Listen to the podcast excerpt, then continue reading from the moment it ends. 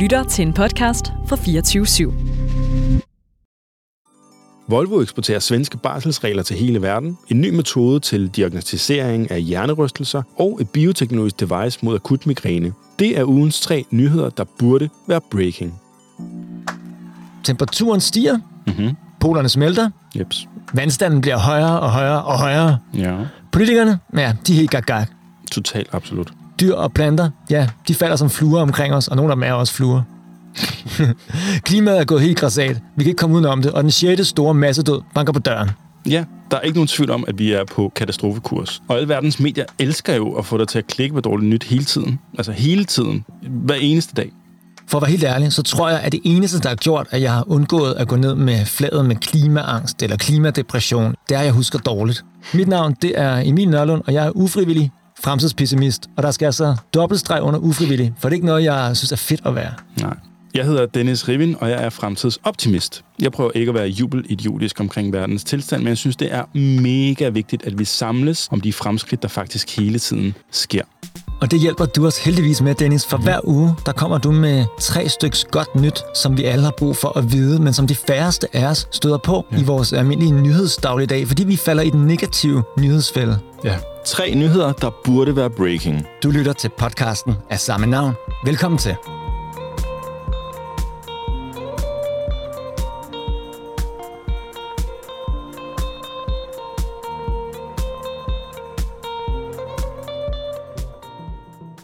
Vi er tilbage, Dennis. Ikke bare her i en podcast, podcast nummer 5, femte episode af Burde Være Breaking. Vi er også tilbage efter en lille fløjt med mit øh, i der, hvor det hele startede. Mit ja. tøjskab. Dit tøjskab. Altså dit helt eget personlige Narnia på Nørrebro. Ja. Ja, her er vi. Sidst ude i Rødovre, der sagde du, at du, du savnede det her tøjskab lidt. Ja. Så hvordan er det så at være tilbage? Jeg elsker det. Alle, der laver podcast, burde have deres eget uh, walk-in closet til at optage de her ting. Der er seriøst et eller andet. Det, det er et meget fedt studie. Vi skal virkelig oppe vores, den måde, vi sidder på. Altså, vi sidder begge to. Grænsen til akavet. Men lyden er bare amazing. Altså, det fungerer. Der er fokus. Der er kun os og 6.000 stykker tøj. Nå, men jeg er glad for, at du kan lide det, fordi øh, jeg tror, at øh, det som oftest vil blive her, vi optager fremover. Ja, yeah, we'll see. We'll see.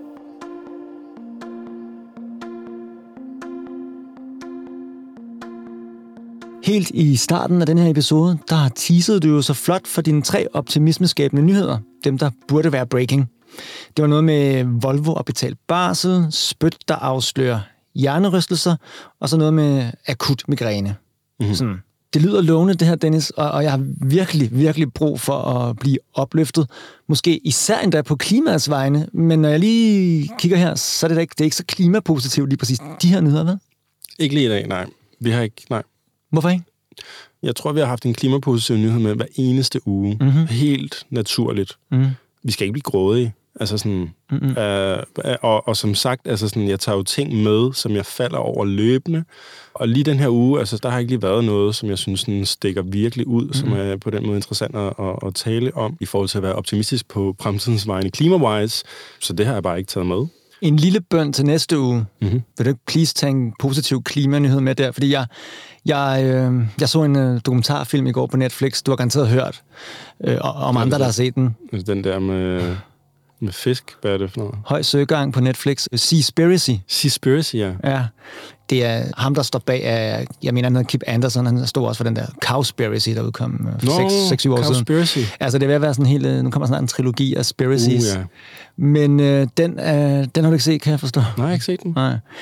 Altså, jeg ved ikke, om man skal tage det hele på ordet, men hvis det passer, det man øh, bliver udsat for i den der halvanden time, som den dokumentar varer, så er det så fuldstændig vanvittigt nedtur, hvordan vi behandler vores øh, fisk, vores valer, vores hav. En ting, jeg tog med mig videre, som virkelig overraskede mig, det var, at, at åbenbart et sundt hav optager, jeg ved ikke, hvor mange gange mere CO2 end landjord. Så hvis vi fucker havene op, så vil, så vil CO2'en gå fuldstændig bananas. Ja, ja og, og, det med. Ja. ja, og det hele afhænger af, at, at dyrelivet i havet har det godt, og de har det bestemt ikke godt, og vi overfisker, vi overspiser, og vi... Ja, Puha, ja. Okay. jeg vil gerne udfordre dig til at se den. Jeg håber virkelig ikke, at jeg spiser fisk igen, men øh, næste uge har jeg gerne sådan en laksesandwich i munden, ikke? Men altså, Det korte er det lange i forhold til, hvordan jeg har det efter at have set den her Seaspiracy, det er, at jeg har brug for tre styks optimisme. Ja. Pronto. Så ja. det er godt, øh, du sidder herovre for mig, Dennis. Skal vi ikke bare komme i gang med det? Lad os komme i gang. Altså, det, er, det er nogle lidt andre kategorier, der ikke nødvendigvis kan lindre din, din Klimasmerte. Klimasmerte, eller din frygt omkring naturen. Men øh, der kan man anbefale folk lige at, at høre episode 4, hvis man ikke har allerede, hvor vi talte om, hvordan natur i stigende grad får tildelt borgerrettigheder mm. rundt omkring i verden. Og det er, jo, det er jo en af de her mange mm. små signaler, som vi bliver nødt til at klamre os til og, og kræve på, på den baggrund, at der kommer flere og flere forbedringer. Okay. Jamen Dennis, hvad er ugens første nyhed, der burde være breaking. Dagens første nyhed handler om Volvo.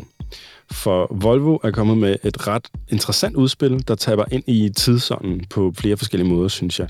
Nyheden er, at Volvo her fra april måned 2021 vil give samtlige 43.000 ansatte, der arbejder for Volvo rundt omkring i verden, ens ret til 24 ugers barsel med 80% løn. Og altså ligegyldigt, hvor i verden man arbejder. Og ikke bare det, også ligegyldigt, hvilket køn man er, eller hvilken stilling man besætter, om man er fuldtidsansat eller timelønnet. Og også ligegyldigt, om, om man er biologisk forælder, eller adopterer, eller bliver plejeforælder osv. osv., osv. Kommer der et barn ind i billedet, så er der barsel med næsten fuld løn i et halvt års tid.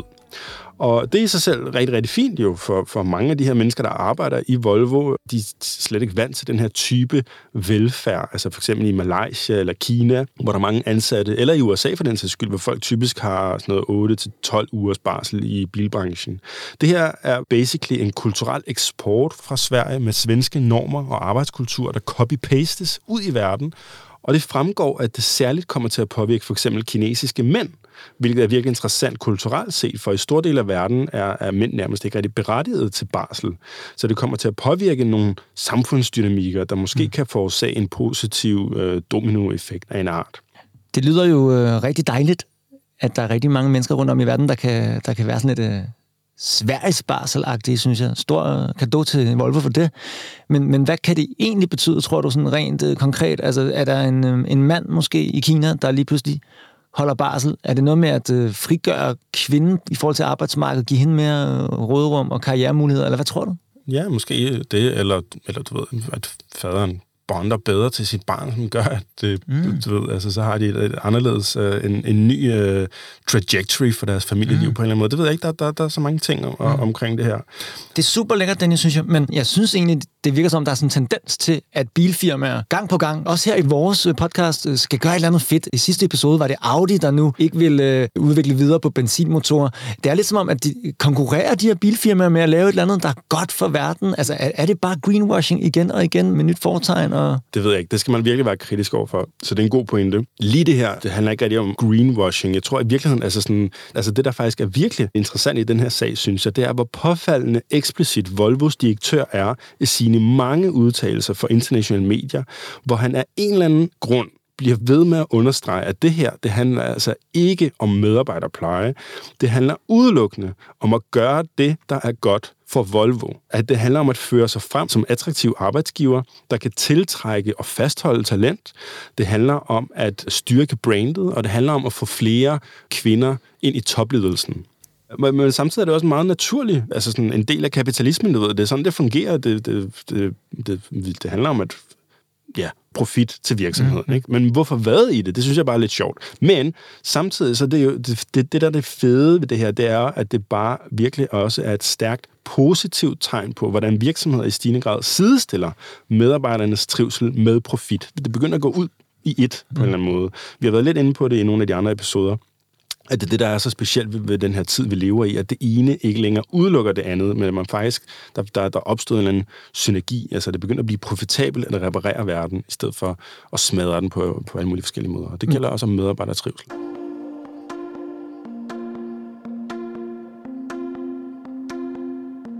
Tusind tak for den første nyhed, der burde være breaking i denne uge, Dennis.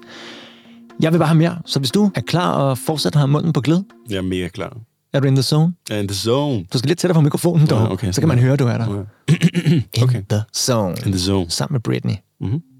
Dagens anden nyhed er sportsrelateret og handler om en splinterny måde at diagnostisere hjernerystelser. Så det, der er sket, det er, at University of Birmingham i England har udført et større studie i samarbejde med forskellige foreninger og ligaer for rugby, som er den her kugleskøre sport, lidt ligesom amerikansk fodbold, og så bare totalt uden beskyttelse nærmest, hvor folk bare hjerner rundt og smadrer en hinanden for et godt ord. Og den her sport er sjovt nok virkelig plaget af skader, og særligt, yes, du gætter det, Emil. Hovedskader. Ja, hovedskader. Med hjernerystelser som den helt store sønder. Men det har alle dage været super tricky med hjernerystelser, for det er svært at diagnostisere dem. Nogle gange så kan folk, der har slået hovedet, fungere helt fint, og så først opleve, at symptomerne melder sig noget tid efter. Og andre gange kan man opleve, at symptomerne kommer hurtigt, men det kan være, der kan være så mange forskellige symptomer, at man måske ikke lige tænker, at det er det, der er galt nødvendigvis. Og selv hvis man går til lægen, så har man traditionelt ikke rigtig haft særlig effektive måder til at vurdere og diagnostisere, om der reelt er tale om hjernerystelse. Jeg har slået hovedet en hulens masse gange.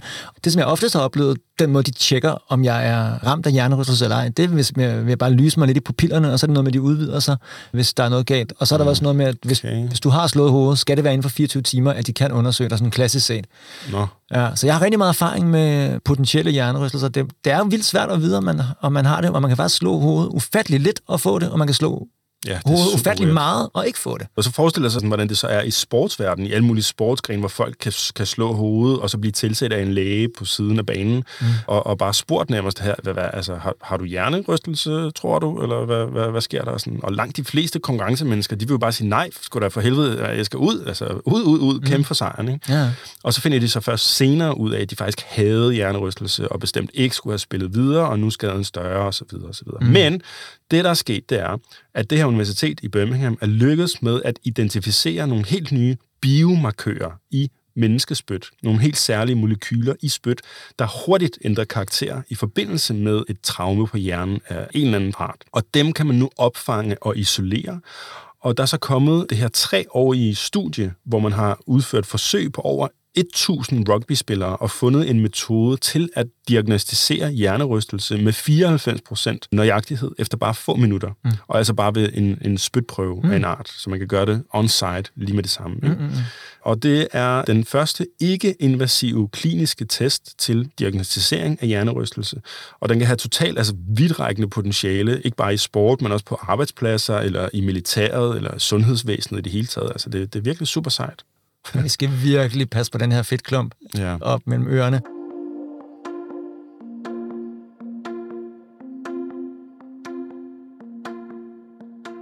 Det var dit andet bud på en burde være breaking-nyhed for denne uge, Dennis. Tak for den. Det var så lidt Emil. det var så lidt Emil. Det var min fornøjelse. Fornøjelsen var helt på for, min side. Fornøjelsen var virkelig på min side. Nej, på min side. Mest ja. på min.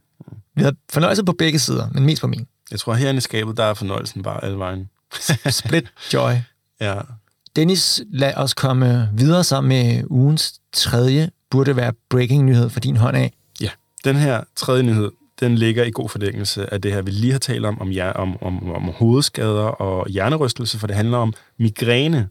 Og det, den her nyhed handler om, det er, at den amerikanske fødevare- og lægemiddelstyrelse, FDA, netop har godkendt historiens første ikke-invasive bioteknologiske wearable device til lindring af akut migræne. Mm. Man bør næsten lige slå et smut forbi vores, øh, vores Instagram for at se et billede af det her headset, for at forstå, hvad det egentlig er, der er tale om. Men det, der er tale om, det er jeg, jeg, nærmest et, et pandebånd, man tager på hovedet og kan bruge derhjemme uden lægefaglig assistance. Man har så udført nogle kliniske forsøg med det her headset på 131 migrænepatienter, både med og uden det, der hedder aura, som er de her forfærdelige bonuslidelser, der følger den ekstreme hovedpine i form af forstyrrelse på f.eks. Syn eller tale eller følesans.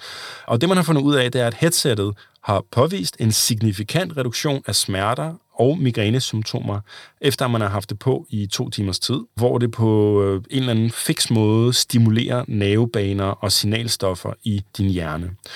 Det, der også er ret interessant med det her device, det er, at det faktisk bliver klogere for hver gang, man anvender det, fordi det indsamler information om ens unikke lidelse og bruger det til at fintune og forbedre behandlingen over tid. Det er virkelig, altså, tavle, tavle felt, det her med migræne, og det ligner lidt, at forskningen står på nærmest bare bund, altså ligesom vi, vi lige har talt om øh, i forhold til menneskehjernen. Mm. Så i forhold til behandling og lindring af de her ekstreme hovedpiner, der jo nærmest altså i nogle tilfælde har en invaliderende effekt på folk, der ved man virkelig utrolig lidt, lyder det til. Mm. Så, så det her, der faktisk der første gang nogensinde er, er et decideret device af mm. nogen som helst art, der har bestået de her tests i kliniske forsøg, og nu bliver valideret som faktisk at have en effekt, det føler jeg sådan lidt en big deal. Det er da en ret big deal. Jeg har en søster, der rigtig tit har migræne, og min kæreste oplever det også i ny og næ. Og jeg har altid spurgt dem, hvordan er det, det føles? Altså, hvordan, kan du, hvordan, kan, hvordan føles det anderledes end hovedpine? Og jeg har aldrig rigtig forstået det. Jeg synes, det er lidt skørt, at videnskaben ikke øh, har nærmet sig øh, mere, hvad det er, det skyldes. Ja, det er ret interessant. Altså på sin vis for uroligende, men også bare bekræftende i forhold til, hvor kompliceret menneskehjernen er.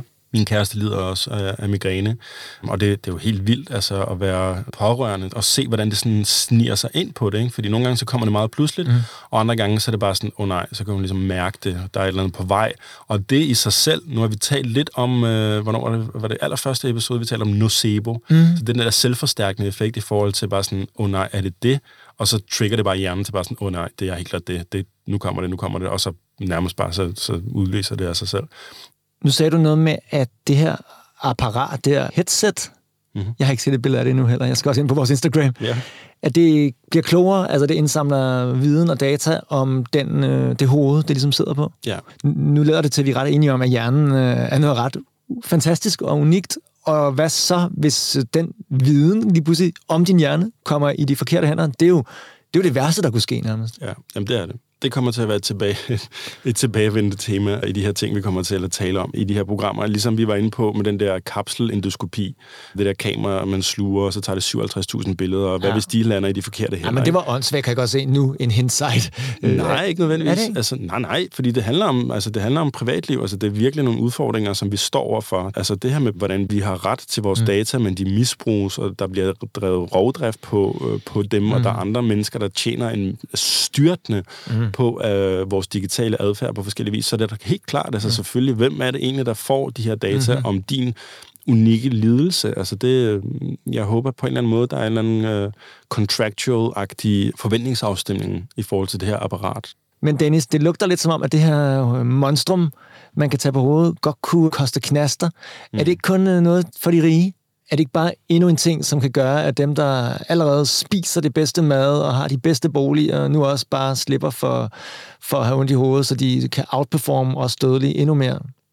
Jo, altså på sin vis, jeg ved ikke, altså historisk set, så har det jo bare altid været tilfældet på en eller anden måde, at, at de allerrigeste får adgang til nyeste behandlinger allerførst, men det vi oplever virkelig meget her i de her årtier, det er jo, hvordan det ret hurtigt, de her teknologier, de bliver simpelthen bare så meget billigere, så meget hurtigere end nogensinde før. Så jo, det kan godt være, at det kun er eller nogen, whatever, the 1%, der får adgang til den her teknologi det første år, eller de første par år, men lige så stille og roligt. Altså, hvis, de, hvis det her det går i handel mm. i år, så står vi bare et fuldstændig andet sted, i, øh, når først vi rammer 2025 mm. eller 2030 for den skyld, hvor det bliver bare mere og mere tilgængeligt. Det er det, mm. vi har oplevet. Den her digitalisering i det hele taget, som, som, som vi har vidnet her i verden de sidste 15-20 år, det er det, det gør. Altså digitalisering medfører, at teknologier meget, meget hurtigt øh, ikke decideret mister deres værdi, men det bliver bare billigere og billigere. Vi bliver hele tiden bedre og bedre til at udvikle ting, mm. og de bliver hele tiden billigere og billigere, mm. øh, og det går hele tiden hurtigere og hurtigere med at udvikle nye teknologier, der så igen øh, tager prisen ned på de eksisterende.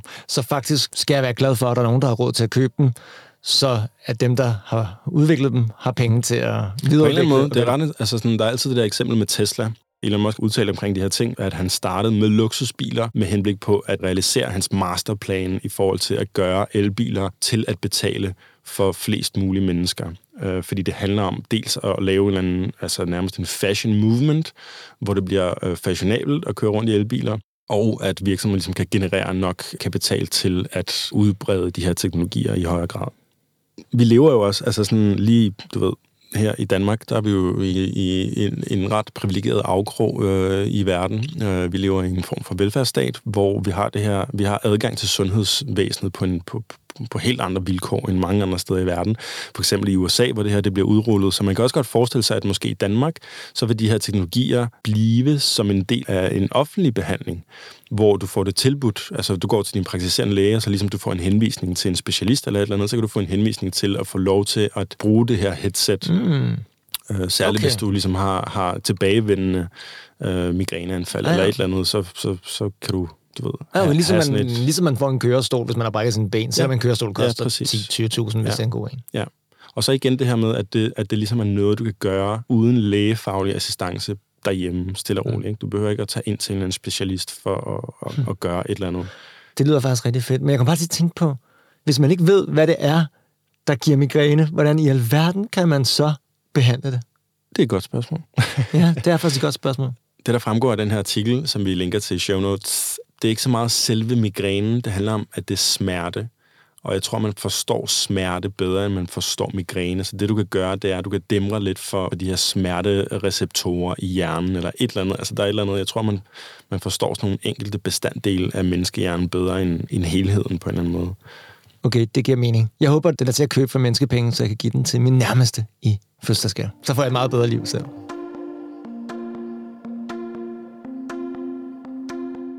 Jamen, øh, tak for at komme med din tredje positive nyhed, du mener burde være breaking, Dennis. Nu plejer vi to jo at udvælge ugens burde være breaking i, i samråd. Og på magisk vis har vi faktisk været enige indtil videre, hvilket har... Har, har vi det alle gange? Ja. Nå. Det er jeg egentlig lidt overrasket over. Det er også. Men så har vi åbenbart en eller anden form for um, et eller andet kompas til fælles. Mm.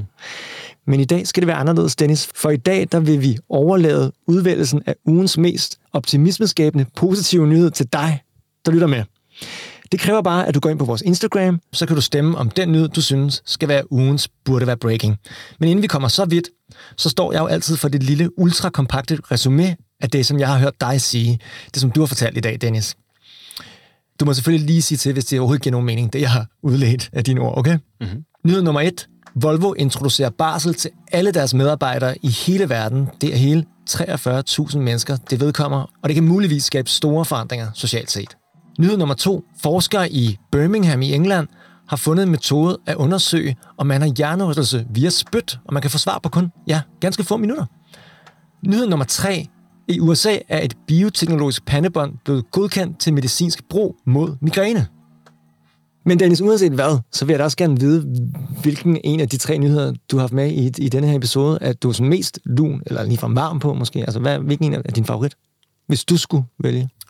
Jeg tror faktisk, jeg hælder til den her med Volvo. Jeg synes, det er interessant at have ambitioner på hele verdens vegne på en eller anden måde, hvor man gerne vil udbrede nogle ting, der fungerer i ens hjemland, og så tænker man, vil du være det her, vi vil gerne betale lidt ekstra, og så kan det være lidt lige meget, om man gør det af den ene grund eller den anden, men hvis det både gavner Volvo-brandet, men også øh, i så høj en grad positivt bivirker medarbejdernes trivsel og tiltrækker både kvindelige ledere og, og, og i det hele taget bare tiltrækker talent rundt omkring i verden, så synes jeg, det er mega fedt. Altså, det er noget, der kan ligesom smitte af på, på alle mulige andre, både bilproducenter og i det hele taget virksomheder, der kan løfte deres ambitionsniveau for, hvordan, hvad det vil sige at være en, en, en glad medarbejder i deres virksomhed. Det synes jeg er mega fedt, altså. Mm. Jeg holdt et foredrag her forleden dag for virksomhedsledere, eller for innovationsledere, øh, hvor, hvor jeg bragte det her eksempel på banen, og jeg kunne se på deres reaktion, at det her, det, det, det er faktisk ret specielt. Altså, det peger i retning af, at i det hele taget, det her med, at, at arbejdskultur i verden, den er ved at ændre sig. Altså, pandemien har virkelig katalyseret øh, nogle, nogle forandringer i forhold til den måde, det globale arbejdsmarked fungerer på. Det er noget, vi kan komme til at tale om i de kommende episoder også. Ja. Men hvad med dig? Altså, jeg har lidt en idé om, hvad du måske vil foretrække, men jeg ved det ikke endnu. Altså, jeg må give dig ret i, at øh, det kan have nogle interessante nybrud og konsekvenser med sig, hvis øh, Volvos øh, tiltag om at give, øh, give barsel til hele arbejdsstyrken øh, griber om sig til andre kæmpe multinationale selskaber. Men det er ikke en nyhed, som jeg lige har lyst til at fortælle videre. Den vækker ikke nogen gnist ind i mig. Det gør til gengæld nyhed nummer to med, at forskere nu har fundet en måde at undersøge, om du har hjernerystelse bare inden for få minutter via spyt. Jeg ved, der er rigtig mange, der lider over at have slået hovedet og reageret forkert på det, eller reageret for langsomt, eller slet ikke vidst, at det var det, der var galt. Så der er rigtig mange øh, liv, der kan blive forbedret, tror jeg, hvis man får implementeret den her test vidt og bredt. Så det vil helt klart være min ugens burde være breaking. Det er også virkelig interessant, og den er også delevenlig, helt klart. Det var vores ydmyge meninger men det fede er jo, at det faktisk slet ikke er op til os at bestemme. Det er nemlig op til dig, der lytter med. Hvilken af de tre nyheder i den her uge, som Dennis har haft med, giver dig mest optur og håb for fremtiden? Vi har lavet et opslag på vores Instagram, så hvis du hopper derind og stemmer, så kan du selv påvirke, hvilken en af de her nyheder, der bliver ugens, burde være breaking. Det tager ikke meget længere end at opløse en bouillonterning, at gå derind og stemme. Bouillon, det, det, er da sådan- godt til noget tid. Det, nej, nej, nej, kogende og så en teske. Nå, ja. Max 30 sekunder. Jeg vil altid bruge en gaffel. Du kan også købe øh, bouillon, der er flydende, så tager det ingen tid. True. Så hælder bare vand i. Ja. 3 sekunder. Ja. Du skal selvfølgelig også lige koge vandet. Så ind og stem, og vi vil selvfølgelig også blive super glade, hvis du vil fortælle en, du kender, om ja, det du vælger. Og hvis du ikke lige kan huske alle detaljerne, så kan du bare genlytte den her podcast, eller bede din ven eller veninde om at lytte til den. Jeg hedder Emil Nørlund. Mit navn er Dennis Rivin, og du har lyttet til podcasten, der giver dig håb frem for håbløshed. Tak for din øre for nu. Vi høres ved i næste uge.